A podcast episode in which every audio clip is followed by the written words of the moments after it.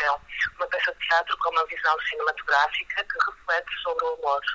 Os atores Pedro Almeida e Isabel Carvalho desdobram sempre a realidade do palco e dos artistas plásticos e a vida que se projeta num ecrã gigante, onde habita a parelha de escritores.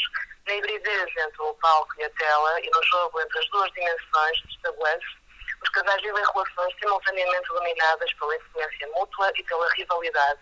As duas narrativas acabam por, por se intersectar, transpondo a natural barreira entre o real e o imaginário. Estou aqui a convidar-vos para assistir a este espetáculo que está em cena até dia 28 no Teatro Constantino Neri, em Matosinhos.